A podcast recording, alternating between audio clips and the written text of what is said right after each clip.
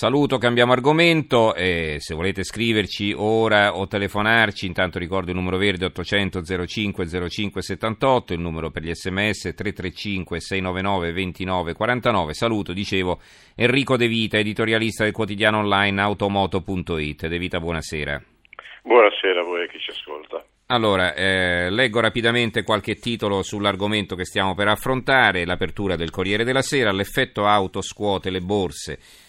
Di taglio centrale invece sulla stampa, accusa di frode, Renault trema, il resto del Carlino ha una notizia più piccola, il quotidiano nazionale, eh, meno, meno, evidenziata, la Renault nei guai per emissioni sospette, il titolo crolla in borsa, il governo francese nessuna frode.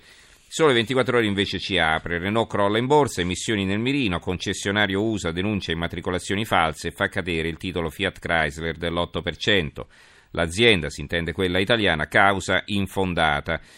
E poi eh, c'è uno specchietto interessante, il giovedì nero dell'auto, eh, la Renault ha perso il 10,3%, Fiat Chrysler il 7,9%, la Peugeot il 5,1% e così via e dall'inizio dell'anno la Renault ha perso il 16,1%, la Fiat Chrysler il 19,4%, la Peugeot il 13,6%, la Daimler Benz il 15,2%, la Volkswagen l'11,4%, l'unica che praticamente sta in pareggio e che comunque oggi ha perso quasi il 5% è la Ferrari che è ritornata a zero. Ecco, eh, quindi una situazione anche molto delicata in borsa per i titoli del settore. Milano Finanza, Fiat, Chrysler e Renault, pauroso testa coda. Denuncia di alcuni concessionari americani, Fiat Chrysler avrebbe dato soldi ad altri rivenditori per gonfiare le vendite, Torino smentisce ma brucia 760 milioni di capitalizzazione in una sola seduta. E poi ci sono eh, tutte le informazioni sulla Francia, sulla Renault, il messaggero, scandalo auto, tonfo in borsa, il fatto quotidiano Fiat Chrysler sotto accusa, dati di vendita truccati, caso Volkswagen alla Renault, il giornale, l'auto investe i mercati di tutto il mondo, i francesi accusati di aver troccato i dati sulle emissioni, gli Stati Uniti contro Fiat Chrysler, vendite gonfiate, la replica falso, ma i titoli crollano. E libero, Renault come Volkswagen, polizia in fabbrica, titolo giù in borsa, insomma va bene, poi gli altri titoli ve li risparmio, ti leggo solo il, il eh, titolo dell'articolo di fondo, però, del quale abbiamo però, appunto solo il titolo in prima pagina perché gira subito all'interno di Oscar Giannino sul Gazzettino di Venezia, legittimo sospetto di una guerra dell'auto tra Stati Uniti ed Europa. Eh, un'accusa che ritorna dopo quella eh, lanciata già ai tempi dello scandalo Volkswagen, sulle emissioni della Volkswagen. Allora, eh, De Vita, intanto sono due argomenti eh, separati che però ci fanno capire, quelli della, della Renault e quello della, della, Fiat, che però ci fanno capire che è un settore che non se la sta passando molto bene in questo periodo. Allora, incominciamo dalla Renault.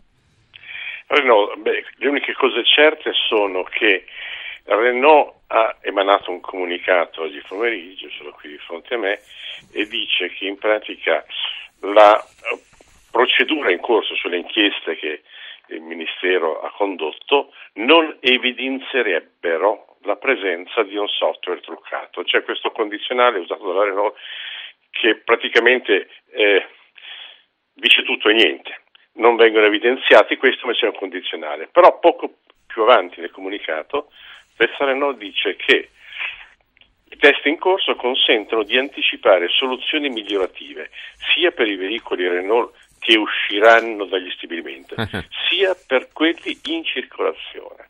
Ecco, questa frase vuol dire che Renault ha pronto qualche cosa che migliora i veicoli in circolazione. Che motivo c'è di migliorarli? Eh, Volkswagen. Eh, eh, e che quindi ammette quello Se che tutto va bene non c'è bisogno di migliorarli, no? Eh, certo. Ovvero che hanno trovato dati della CO2, CO2 significa esclusivamente consumo di carburante, gasolio o benzina, e di NOx, cioè ossidi di azoto, superiori a quanto omologato e che è in pratica quanto si è visto in Volkswagen. Volkswagen ha aggiunto al tutto la truffa, la confessione di aver ottenuto i dati eh, diciamo, truccati con una doppia mappatura delle centraline. Renault nega la doppia mappatura, eh, ma è una cosa certa che da 30 anni i cicli di misura dell'inquinamento dei consumi hanno delle ambiguità, hanno delle maglie larghe, nelle quali tutte le case si sono infilate per certificare dei dati che poi nella realtà non sono veri, sono diversi. qualunque automobilista sa che il consumo dichiarato della sua vettura dista da quello reale che lui misura tutti i giorni dal 10, al 40, al 50%. Dice, magari consumasse così poco insomma, rispetto a quanto dichiarato. Certo, eh. ma perché, anche perché legittimamente le regole di omologazione consentono dei trucchi legittimi eh, e ne cito uno, forse l'ho già citato qui in radio, che è la, una stupenda vettura quale la Porsche 918 che è un'ibrida eh, eh, che ha 870 cavalli di potenza e quindi una cosa mostruosa fra motori elettrici e motori a benzina, ecco, può dichiarare 3 litri,4 per 100 km.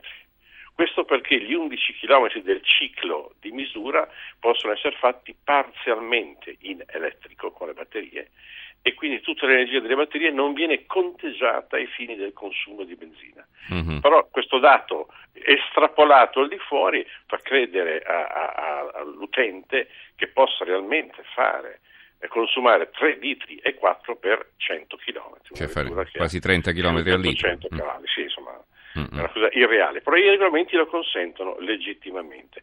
Allora c'è qualcosa che non funziona nei cicli, lo diciamo da tanti anni, andrebbero rifatti. Forse questa è l'occasione da prendere al volo per sistemare le cose. Mm-hmm. Ecco, ricordo a proposito della Renault che, che la Renault, eh, il principale azionista della Renault è, è lo Stato francese, quindi certo diciamo anche, c'è forse anche un conflitto di interessi no, nel Ministero che smentisce, che dice eh, di aver controllato e che, che va, va, tutto bene, insomma, no? perché è chiaro. Eh. Però non mi meraviglierei che continuando ad analizzare eh, si scopra che un po' tutte le case europee Mm-mm. hanno dichiarato dei valori misurati legittimamente nei cicli che poi non sono verificati nella realtà. Adesso sta a vedere come verranno modificati questi cicli il mio timore è che si vada verso cose talmente difficili tecnicamente da raggiungere e costose che le case saranno costrette a ricorrere ad altri accorgimenti, non chiamiamoli trucchi ma accorgimenti per, per ottenere valori che poi sulla carta non sono veri. Oh, invece parliamo della Fiat, in realtà la Fiat pure dovremmo spezzare il ragionamento in due, perché da un lato c'è il forte calo delle vendite in Russia, ma insomma eh, tutti quanti, in, tutte le case automobilistiche in Russia stanno vendendo molto meno per colpa della crisi, insomma il prezzo del petrolio è sceso eh, ai livelli che sappiamo, eh, la Russia conta molto sulle vendite del suo petrolio per finanziare le proprie casse, insomma un, è un periodo di crisi per eh, la Russia, la svalutazione del ruble, eccetera. Insomma, quindi si, vedono, si vendono meno macchine e questo eh, ha finito per incidere anche sul, sui ricavi della Fiat. E però poi c'è quest'altro problema invece che arriva dagli Stati Uniti. Di che si tratta? Ma si tratta semplicemente di un'accusa che fanno alcuni concessionari Fiat e FCA alla casa. Eh, è nato un contenzioso, è una lite praticamente, in cui la casa cercava di imporre, come si fa in tutto il mondo, vendite programmate, ovvero ogni concessionario all'inizio dell'anno e durante l'anno due o tre volte impegna un certo numero di vetture. Così come in Italia, anche in America, le vendite del mese vengono spinte artificialmente con sconti particolari negli ultimi giorni. Le cosiddette chilometri zero non sono sì. altro che le vendite che si effettuano negli ultimi due, o tre giorni massimo del mese, che la casa eh, offre concessionari con sconti particolari che i concessionari devono vendere in qualche modo per raggiungere gli obiettivi, gli obiettivi che consentono loro di avere sconti particolari.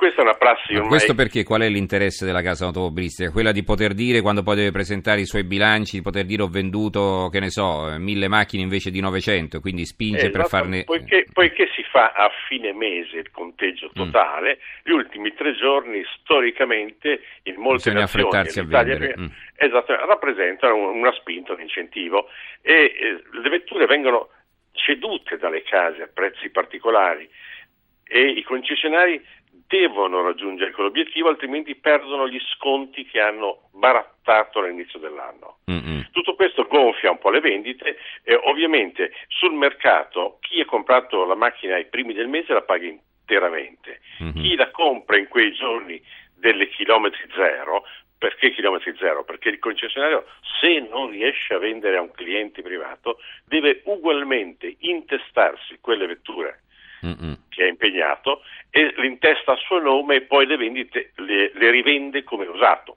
con uno sconto particolare, che è lo sconto di cui gode lui. Mm-hmm. Quindi eh, esistono due mercati, due nuovi che si possono comprare sul mercato, uno autentico e l'altro di finta seconda mano. Allora perché, chi, perché, c'è chi compra all'inizio del mese quando può aspettare o, o, comprarla qualche giorno prima a prezzi molto più bassi visto che sono gli ultimi giorni allora, del mese precedente il, oppure il aspettare mercato, alla fine del mese? Cioè come funziona? Perché vuole la vettura intestata esclusivamente a se stesso e non acquistata di seconda mano perché quelli a chilometri zero hanno un intestatario iniziale che in genere è il concessionario o un suo familiare o un suo dipendente, per cui appare già come vettura di seconda mano, anche se i chilometri sono zero.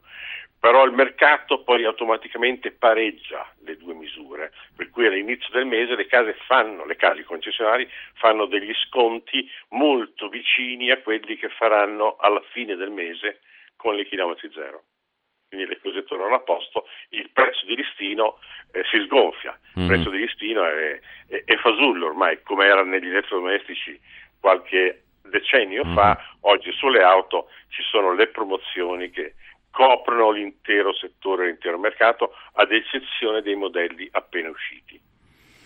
Interessante, allora eh, a questo punto come si concluderà la vicenda negli Stati Uniti? Perché eh, insomma sì, questa è una, è una, lite, come diceva, una lite tra, uh, tra concessionarie e, e, insomma, e, crolla il titolo in tutto il mondo dell'8%, mi sembra veramente uno sproposito, no? Sì, diciamo che il mercato è in, in una fase così volatile in questo momento che fra scandali sull'inquinamento, fra centraline truccate, fra dati fasulli sulle vendite, eh, ogni giorno il mercato che è volatile, sensibile a tutto questo, fa salire e scendere le azioni. Questo ormai è diventato una malattia cronica del mercato azionario dell'auto, dell'industria dell'auto e penso che continuerà ancora così anche perché i fondi si sono buttati all'acquisto delle azioni automobilistiche, per cui eh, Volkswagen, che era arrivato a 250-260 euro per azione, attualmente è sceso a meno della metà, eh, quindi oscillazioni spaventose. Continuerà questo per un po' di tempo. La causa americana di, di, di, di FCA si risolverà in una querel fra un concessionario e l'ufficio vendite, la direzione commerciale di Fiat, e non ne sapremo più niente. Bene, allora, grazie ad Enrico De Vita, editorialista del quotidiano online automoto.it, che ci ha spiegato un po' da cosa deriva questo momento di difficoltà del settore auto. E comunque c'è anche il problema, no? in conclusione De Vita, che eh, eh, insomma, si vendono meno macchine, è un periodo non particolarmente felice per, eh, questo, questo comparto, per il comparto automobilistico. nell'Europa che ormai è satura se ne vendono meno, se ne venderanno sempre meno, ci sono i mercati emergenti che invece continueranno a tirare l'economia mondiale sposterà la vendita delle auto soprattutto verso i mercati che sono Brasile, India, Cina e le conosciamo. Uh-huh. Eh beh, dovremo riuscire a entrarci. Allora, grazie eh, ad Enrico De Vita, grazie e buonanotte allora.